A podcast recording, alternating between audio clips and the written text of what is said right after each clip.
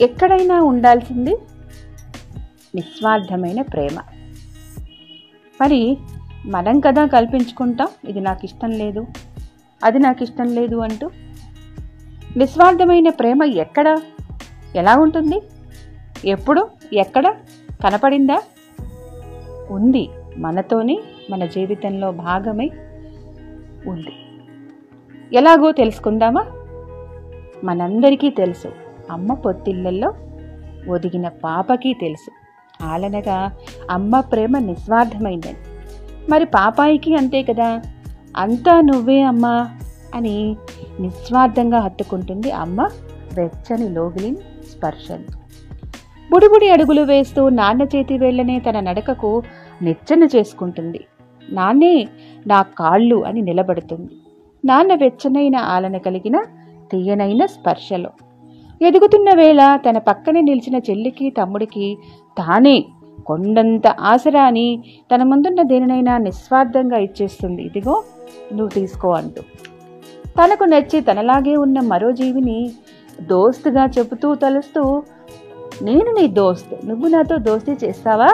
అంటూ పరుగున కదిలే కాలంతో చిరకాలం గుర్తుపెట్టుకుంటూ నువ్వే నా ప్రాణమిత్రుడివి నా ప్రాణ స్నేహితురాలివి నువ్వే అంటూ తన ఆత్మీయ సహవాసముతో నిస్వార్థమైన స్నేహంతో తన ప్రతిబింబాన్ని చూసుకుంటుంది మురిపెంగ.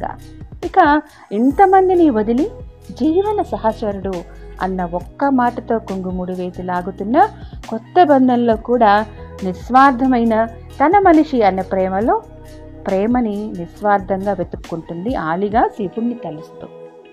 తనని తాను మర్చిపోయి అంతా నా వాళ్ళని నేనున్నానని పలకరించే నిస్వార్థమైన పిలుపు కోసం వెతుకుతూనే గడుపుతుంది తీయని పలకరింపు కోసం.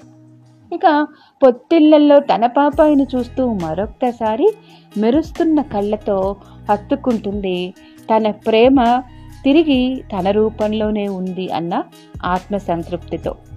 అమ్మ బిడ్డది నిస్వార్థమైన ప్రేమని ప్రథమ స్థానంలో నిలబడితే ప్రతి బంధంలో తన ముందున్న చెల్లికి తమ్ముడికి తన తోడైన స్నేహితులకి నీడగా మారిన జీవన భాగస్వామికి కనపడుతున్న ప్రతి బంధంలో ఉండేది ఆ ప్రేమనే. తిరిగి ఆశించకుండా చేసేది అమూల్యమైన కర్మబంధాన్ని చెబుతుంది. భక్తుడి ప్రేమ భగవంతుడి పట్ల ప్రేమ కూడా నిస్వార్థంగా నిలవగలిగితే మీరా రాధా కృష్ణ చరిత్ర పునరావృతమవుతుంది. మన పట్ల భగవంతుడికి అపారమైన ప్రేమ. జీవితం చివరి క్షణం వరకు ఈ ప్రేమే నాది వేరొకటి లేదు. సమయం వెలకట్టలేనిది. హృదయం నింపుకుంటూ వెళ్ళినా ఇంకా కావాలి ఇంకా ఇస్తూనే ఉండేది. అనంతమైన అపారమైన ప్రేమ.